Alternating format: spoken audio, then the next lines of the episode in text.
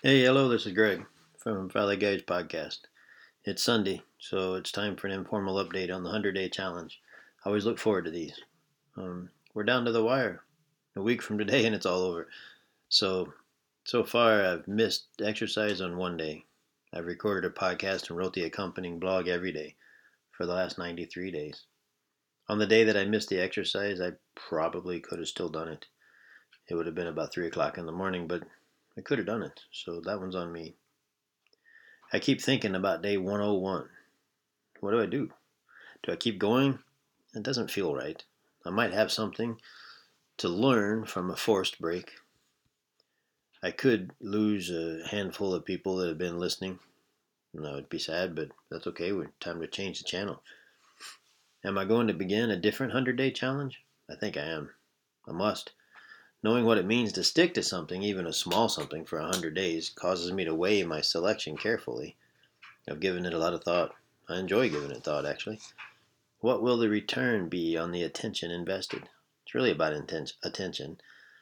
You know, it's not really about time. I've got time, but where do I put my time? Where do I put my attention during that time? What type of gains do I wish to see? You know, I'll continue something with health and something creative I'm going to add something about growth, like learning a new topic or a new skill. I wondered if I should shoot for the moon and discover the grit required to stick it out. I see other people on the internet that do this and amazing feats that they can accomplish. Or do I stay with a reachable goal that adds up to nice rewards? You know, the past hundred days have been very easy as far as the tasks are concerned. The podcast has surely suffered at times, being forced to a daily production. But I'm happy with the output overall, and I kind of feel bad if you've wasted your time listening to every day, or I should say, if you feel like you've wasted your time. Some days aren't that good, but they should add up to something worthwhile. My exercise routine was so simple it's embarrassing. Yet I gotta be honest, I'm more flexible and stronger than I've been in a long time, and especially in ways that matter, like connective tissue and joints and ligaments and things that build slowly. The hundred days has made a big difference. Everyone talks about swing for the fence or outworking everybody else. Of course, I don't disagree, but I'm more interested in the small nuance of change. What's the minimum I can alter and get a desired improvement? This seems like a more curious question to me. I could start with goals like run a marathon, lose 50 pounds. Yes, I have 50 pounds to lose. I weigh 240 and I'm 5'9. Or make a million dollars.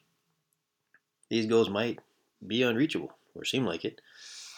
But I could back up and wonder, well, what type of person would I need to be? And what type of things would that person do each day, each and every day? I could start doing those things. I could make a list of those tasks and find the bare minimum that would move me toward my goal based on the philosophy that something each day is far better than nothing, or better than a medium sized chunk every once in a while. The best activities aren't much use if done once every couple of weeks. I can't run a few miles once a month and expect much from it. I can't fast a day a month and see a lot of gain. I can't write all day, maybe every three or four months and get anywhere. That's not how these things work. I'm far better off to run for a minute every day, maybe. Stop eating after 6 p.m. or write for 10 minutes. This is what I'm talking about. This, I think, is key for me, maybe for a lot of us. Life has gotten busy, and we can't just put new things on our plate, but we can make small tweaks here and there to make a huge difference. Three areas to improve for me. This is just personal. I, I like them, but it's body, mind, and skill. You know, there's probably something there I could investigate, but uh, I'll look at that later. I, my mind was racing to Ben Franklin and some other stuff, but I'll check into that later. It's hard to separate mind and skill sometimes, but I'm talking about a healthy habit for the mind, like creating something or building something, versus a tactical skill like writing, singing, programming. I'm keep, and I know that's too bland. They're probably both good for the mind, but I hope you know what I mean. I'm keep working on what's next. I keep working on what's next. I'm building a process to pick the goal, find the habits, and begin with tiny actions. I like to get that process down, and I'm enjoying the attempt. I take a shot, I miss, I aim. Was it? Um, oh, Pursuit of Excellence. What's his name? I can't think of it all of a sudden. And I'm a huge fan, but the Ready, Fire, Aim. Anyway, they have a slogan. It says "Right size fits all." You know, we see the clothing. It says "One size fits all." Well, the right size does does fit all. Right size fits all. So I'm to find the right size. And here's the deal. Send me an email if you'd like to join me. I think misery loves company. We'll figure some of this out together.